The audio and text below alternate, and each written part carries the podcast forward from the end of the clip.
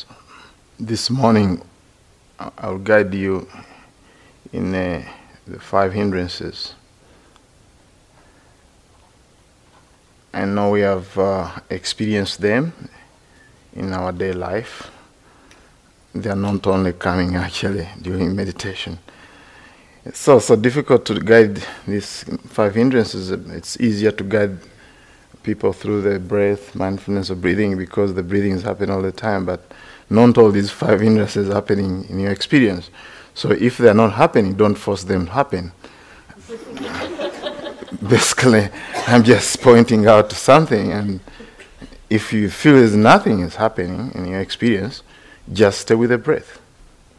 So the five hindrances are sense desires, ill will, that means your will is ill, and then restlessness and worry, sloth and torpor, and doubt.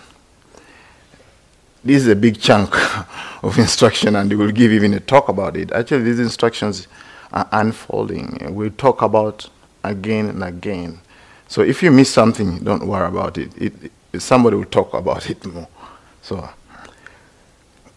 now we are going to explore the mysteries of the mind. That's what happening. Uh, what's happening to the mind? We have had instruction. There is the body.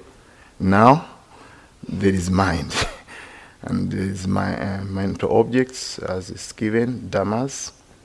So I would like to you to sit comfortable and feel at ease.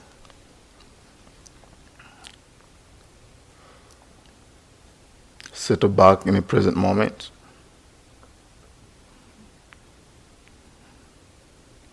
And just check in the body and release, release any tension in the body. It will be very interesting to check in and find out what's the background as you observe uh, the breath or you, you settle back in the body. Is there any ill will or sense desire or restlessness and worry? Or is there any sleepiness and dullness or doubt? That's what are we doing here? Or should I watch my breath at the nostrils or rise and fall of abdomen? So just check in and find out what's happening for you. And if there's nothing, don't fabricate anything. By way of instruction, I will start uh, by sense desires.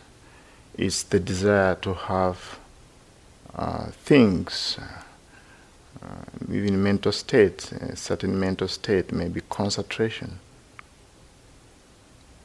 I want to get concentration, this sitting. Even that one is another desire.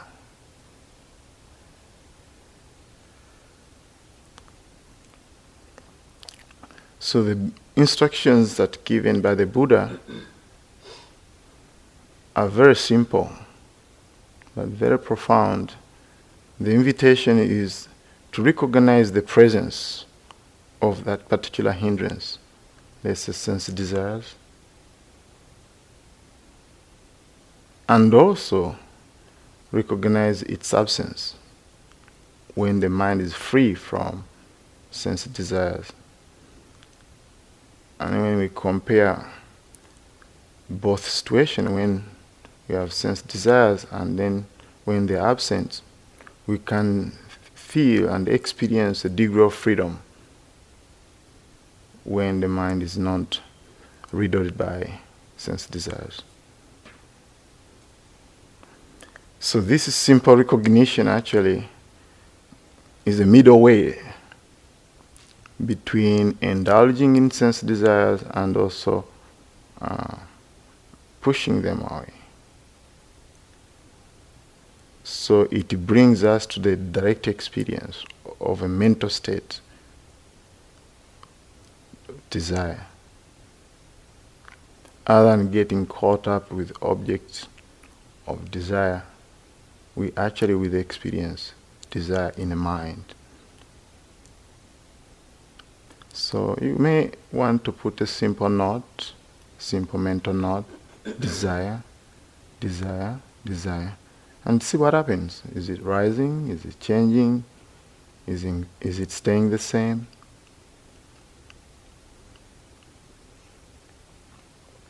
How does it affect your body? Is there eh, any tension in the body?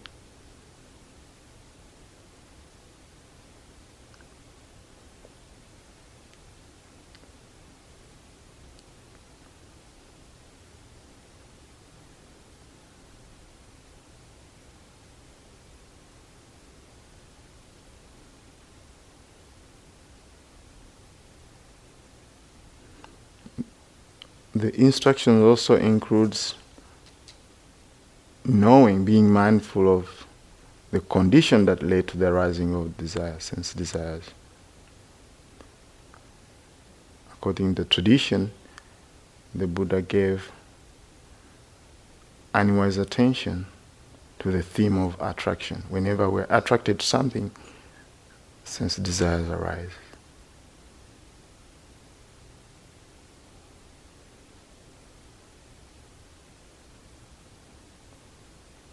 Maybe you want to get to that place of calmness and you are not there yet.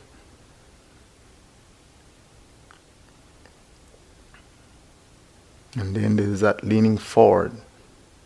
Instead of settling back in the present moment, we actually leaning. We having that kind of neurotic push in the future, try to get something that we don't have. And that brings tension.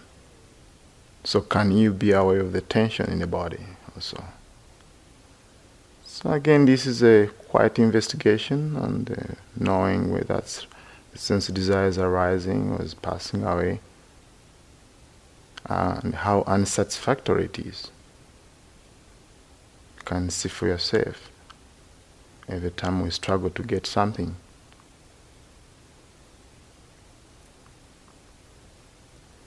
Also, you might want to be mindful of the impersonality nature of that experience. It just comes due to causes and condition, sense desires come due to causes and condition. So there's no need to personalize and you say, oh, this is me, a very bad yogi, I'm the one who's always having sense desires. It's just another arising mental state.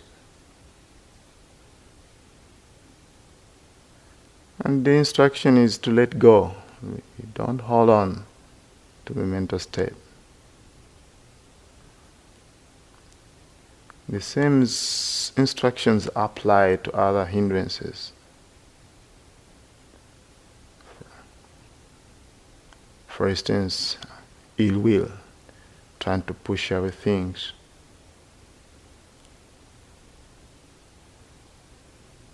sometime as we meditate, some unpleasant experience arises, let's say pain in the body, and we don't like it. We try to push away this pain. Instead of reacting, we can settle back and just be aware, be mindful of ill will. So be mindful when ill will is present, be mindful when ill will is absent.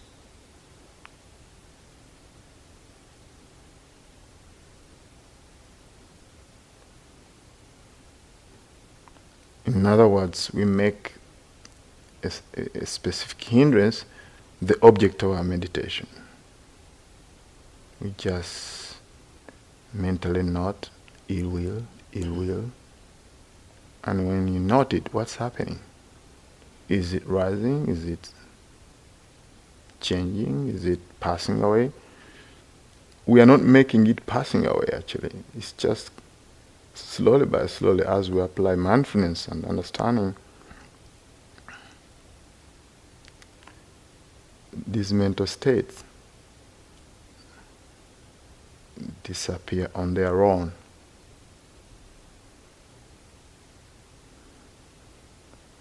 Our job is to have that intentionality, that intention, wise intention, and also skillful action to be mindful when they arise. Be mindful when they're absent.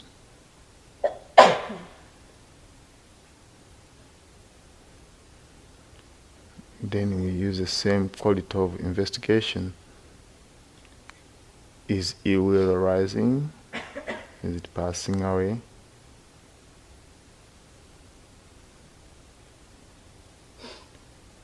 How unsatisfactory it is. We know for ourselves when we have ill will, we don't feel happy, we suffer. Also, we investigate in terms of its uh, impersonality nature. That ill will comes due to causes and conditions. The condition the Buddha gave for the arising of ill will is paying an unwise attention to the theme of irritation.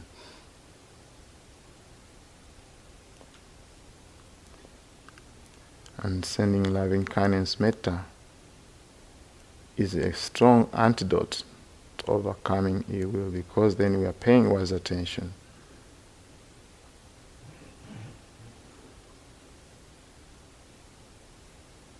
Again, the invitation is to let go ill will.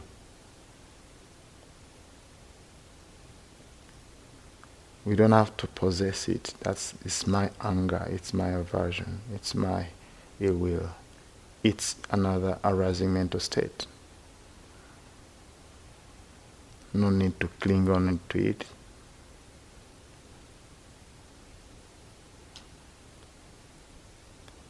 And letting go is not just a concept, it's just a, uh, it's a situation that arises through investigation, understanding, mindfulness. So it's just, for, it's not like forcing, let go, let go. No, it's just a, a natural process through mindfulness and understanding if is applied on a, that mental state.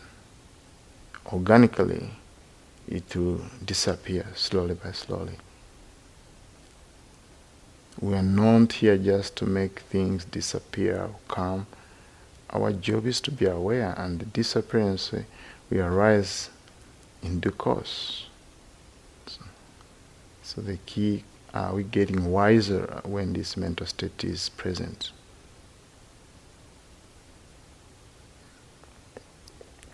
Maybe it's restlessness and worry. Again, it's the same instructions. Pay attention when restlessness is present. You may want to note it restlessness, restlessness, or worry.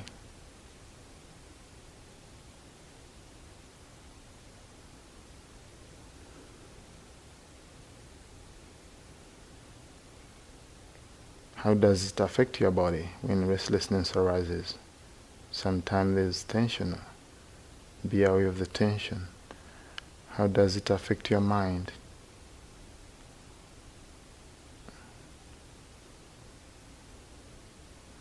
What happens to your mind when it's free from restlessness and worry? You can see for yourself that degree of freedom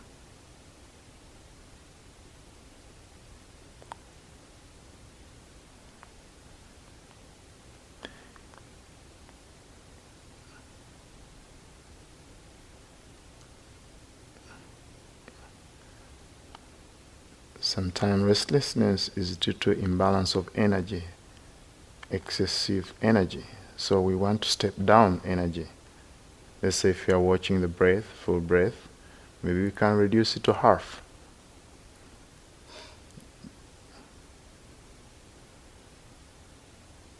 Maybe to a quarter. Or just don't watch it, just stay um, just stay aware of the mind. Just this is the mind. Or this is the body. There is the body. Or there is the mind. Without making any conscious effort. So you relax, so that you cut off the energy, excessive energy that cannot contain what's happening.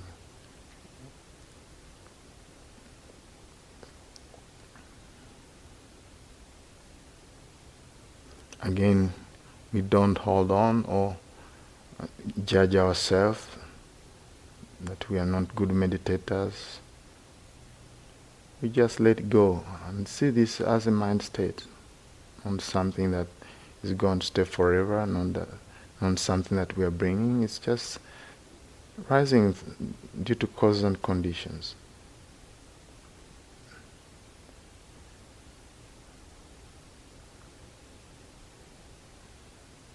Maybe it is uh, sleepiness and dullness, sloth and torpor. The instructions again is the same. Make it as the object of meditation. So just note it. Sleepiness, sleepiness, dullness. Also be aware when it's absent.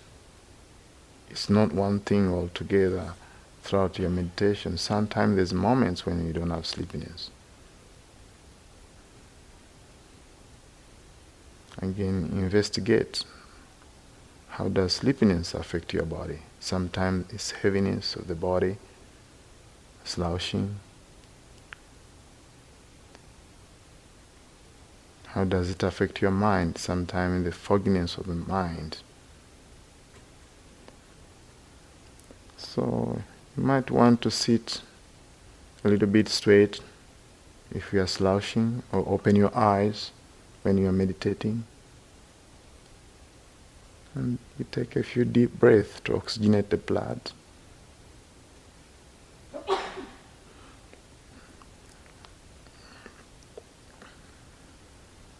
And then investigate what happens to your body. To the mind when sloth and torpor is present.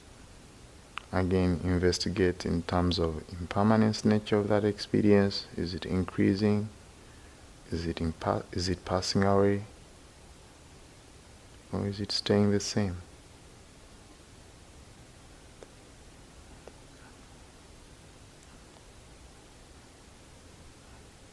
Again, we let go we don't try to own sleepiness that I'm a, a sleepy person.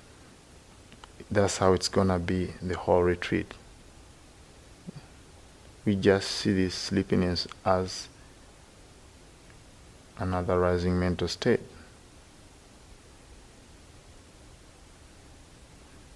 And it's very, very important to deal with these hindrances because they hinder concentration and insight knowledges. So when you're sleepy, don't confuse it with concentration. There's a diff- whole difference between sleepiness and jhanas, concentration.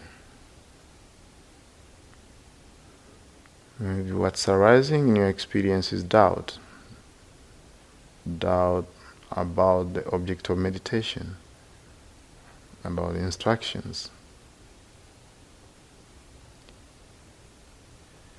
Most people get worried about what object of meditation will actually lead them to enlightenment.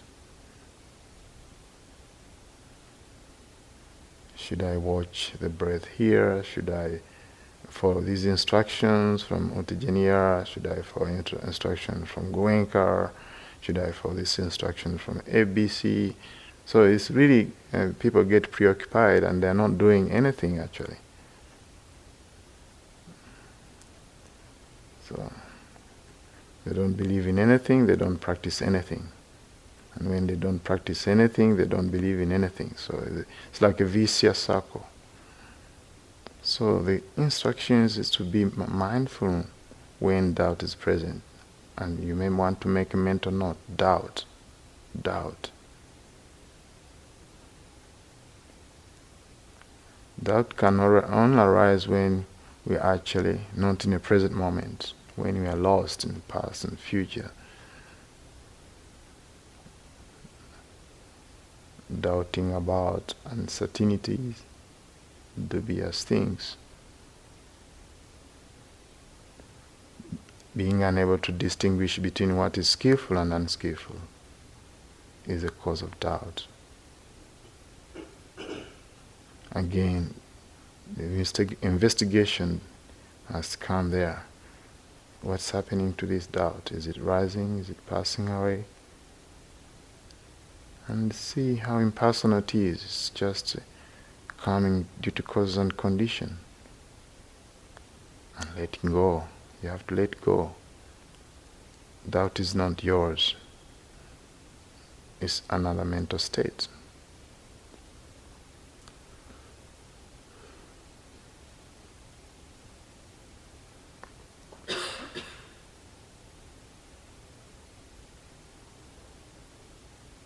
Just remember these are contents in the mind. You don't have to take them personally or judging yourself or reacting. You, instead, you can respond with mindfulness, with compassion and understanding. And you can recycle these, so to say, these hindrances into wisdom and understanding.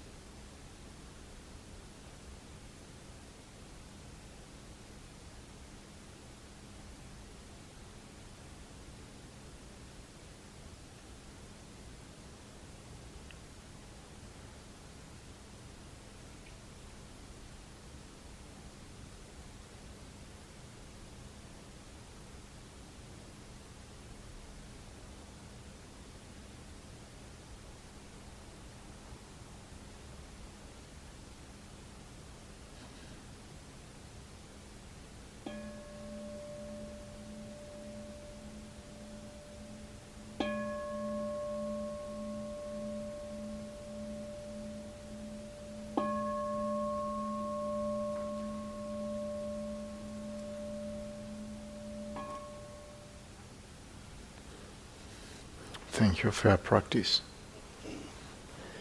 Yes.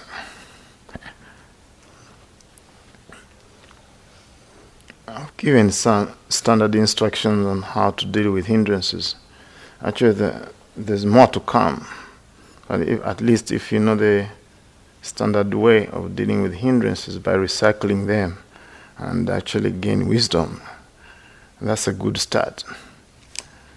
There are more active ways of dealing with them, actually. And something I need to mention, because some of you have mentioned this during the interviews sleepiness. If you feel a lot of sleepiness, I think uh, it's that you don't have enough energy, so you need to arouse uh, mental energy. So what I do is to try to have more objects to watch instead of watching breathe in, breathe out, breathe in, breathe in, breathe in. it's okay. because the mind get bored just in and out. So what I do, I give more homework to my mind and just let's say breathe in, touching. Then I feel the touch point of the finger, right hand, left hand, right knee, left knee, right ankle, and uh, left ankle. Then you give more objects so that the mind has more area to work with. So that will activate the mind. So before I really do uh, like apply active methods like standing up or going for a walk, I really try to explore things that I can do while I'm still on a cushion. Yes, and that can be very helpful.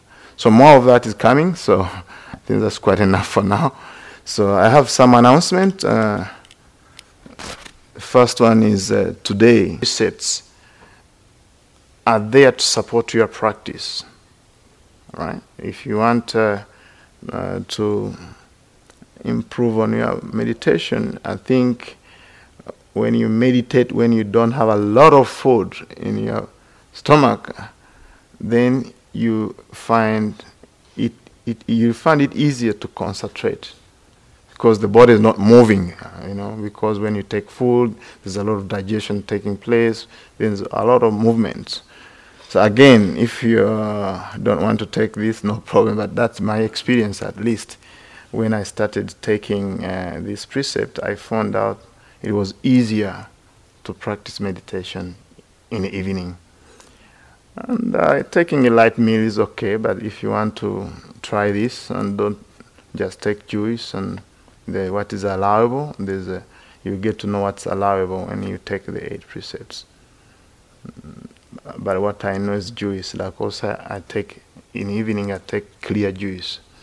Yes. So, so this is uh, means uh, after noon when the sun is at zenith. The, we we don't eat after that. Of course, now the time there's time uh, daylight time daylight saving. Yeah? So there's the difference now. But uh, this is what it means and also give your uh, digestion a break. Actually, it's very good to give a kind of a, uh, a break, you know. so then it, it, kind of rests, you know, and that will kind of purify and uh, recharge your body, and then you feel good. So that's what uh, I feel about this precept.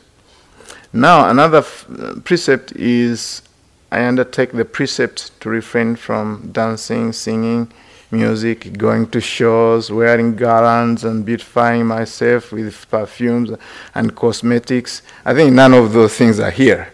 There's no shows, there's no Mozart here. so, uh, singing. Actually, these things are, are very. when you come here to meditate, if you have to worry where you put your earring and watch and other things, so I think you they'll take you away from the practice. So um, when you want to practice, uh, some of the time this is good to really leave those things aside, and then after your practice, you can uh, use them. So dancing again, uh, it kind of agitates the body uh, if you really dance around, and of course, uh, uh, you know yourself what you what happen when you dance. it's exhausting.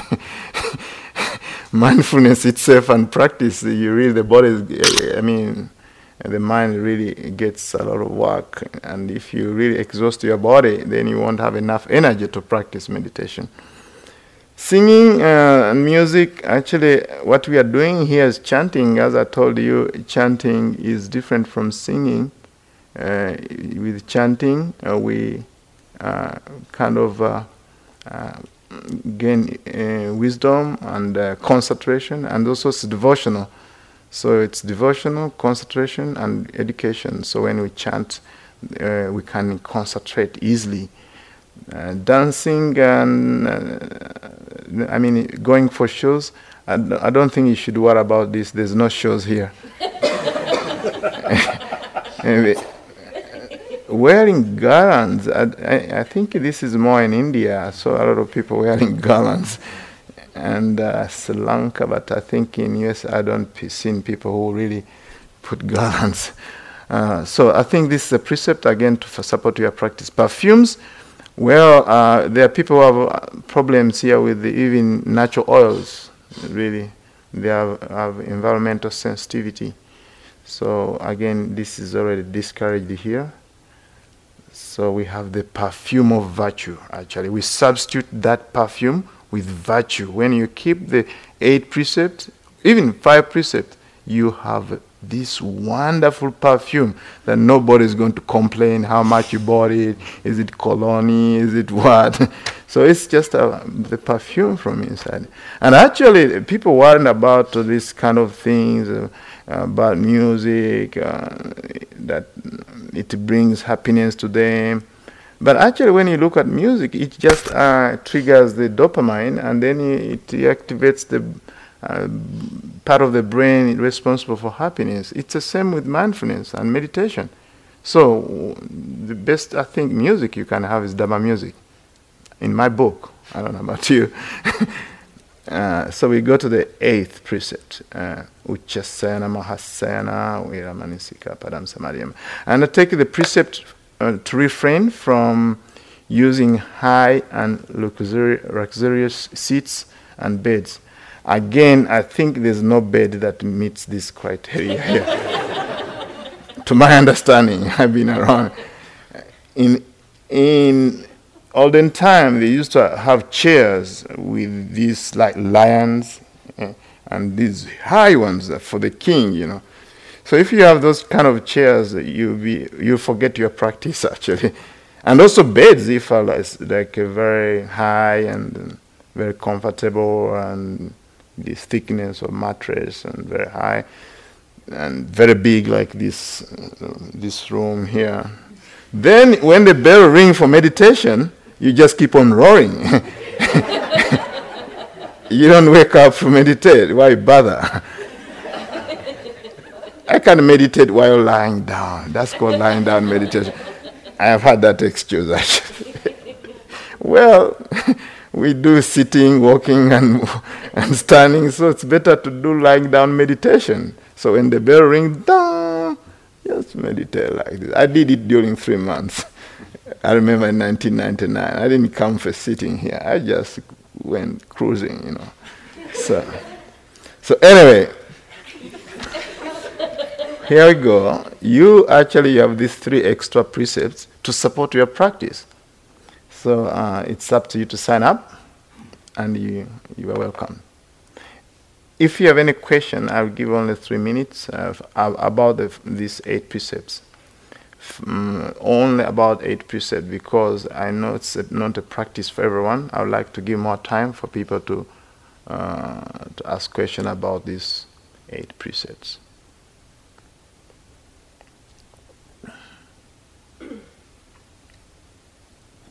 And then also, uh, like I'm going to um, to post uh, the time when we are going to take all of us the eight precepts during Uposatha day. Uh, traditionally, uh, in, in, in, India, actually, uh, this day was observed by all other uh, religious leaders. And uh, that's the time they renew their vows, and then that's when they spend more time practicing meditation. So the Buddha adapted this. He said, "Hey, this is really a good time to discuss the Dharma, to spend more time practicing." So then the observation is full moon, new moon, uh, half moon, and a quarter moon. So that makes four times a, a, a month. But uh, in uh, some monasteries, even our monasteries in West, West, Virginia, so we observe full moon and new moon. So that means you, we can take this, all of us actually. It's only one day anyway to push an extra envelope. So every 14 days we are going to, all of us to observe Uposatha precept, that eight precepts. Is that my understanding? No? No? we hadn't talked about Oh, we haven't talked about it. okay, so anyway, we'll take the eight precepts only, not Uposatha precept. Let, let- let me just say one word, Bhante. Yes. I'm not the right person to talk about You are- because I'm a monastic, so I will think Actually, like that. Ban- Bhante is the best person to talk about it because he's experienced so fully the benefit of it. Uh, so the idea was just to talk about it and to have it be an option for those of you who would like to undertake it. Some of you may have medical reasons where it's not advisable. You know that you need to take some food in the afternoon. But if, or there may be other reasons. Uh, but if it's something you'd like to explore, this would be a good environment to do it in. So there will be a sign up sheet uh, on the board, and you can just make a tick so the kitchen knows how many people are on the eight precepts or not. And it's fine if you don't want to take it, and it's an opportunity for those of you who would like to explore. As Bhante said, on the full moon and new moon days, he will lead us in the refuges and precepts, which everybody can take. Those of you who are staying on the five precepts will take the five. Those of you who have been on the eight can take the eight. There may be some of you who would like to experiment with the eight precepts for just that day. So that could be an opportunity to explore it in that way. Um, so is that clear? Uh, and he'll be offering the, pre- the precepts formally uh, tomorrow. So today it's just, you might reflect a bit of whether you want to do it, and if so, uh, to sign uh, the notice on the board. Thank you. Oh, thank you, Joseph. There was a question. oh, yes, a question? There was a question. Who is asking? Oh, I just wanted to know when. When to take the? No, no. Okay. When, when it would be offered, that that was answered. Oh, yeah, good, good. Okay. What happens if you take the eight precepts and then break them because you want to eat?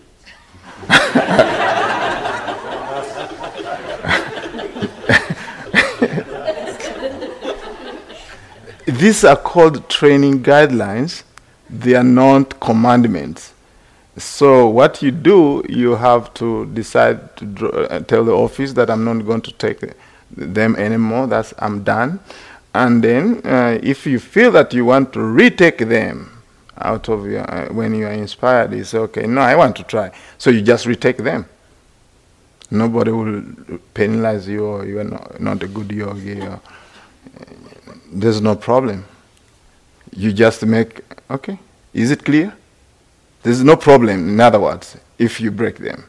You just make a commitment to retake them and determine not to do the same thing in the future. Just really keep your commitment. But there's no problem. Okay, last one. Last question. I misunderstood how often that this opportunity to take the eight precepts might come around. I mean, it's more, more than just this one time. I understood that, but I misunderstood how often, like every, Ever? Yes, twice a month. okay. Mm. All right. So, okay, last question. Can I take the precepts just for, I don't know, three, four, five days? Yes, the beauty of this practice is actually, apart from, of course, uh, uh, informing the, the front office about so that they know what food to put there, the beauty of this practice that you can experiment for yourself. There's no uh, like something fixed in, uh, like uh, in stone, cast in stone. You can actually change anytime. That's the beauty of this practice. It's very free, free to come, free to go. That's what the Buddha say. This uh, this Dharma is invited to one to come and see. So it's an invitation. Don't feel obliged, and don't worry about it if you actually cannot uh, uphold these training guidelines, uh, the eight precepts. You just drop out, but let us know. Just have a formality regarding the food they put out there. All right. So today is the time for interviews again. So it's time. Uh, thank you very much for your uh, practice. I'll see you next.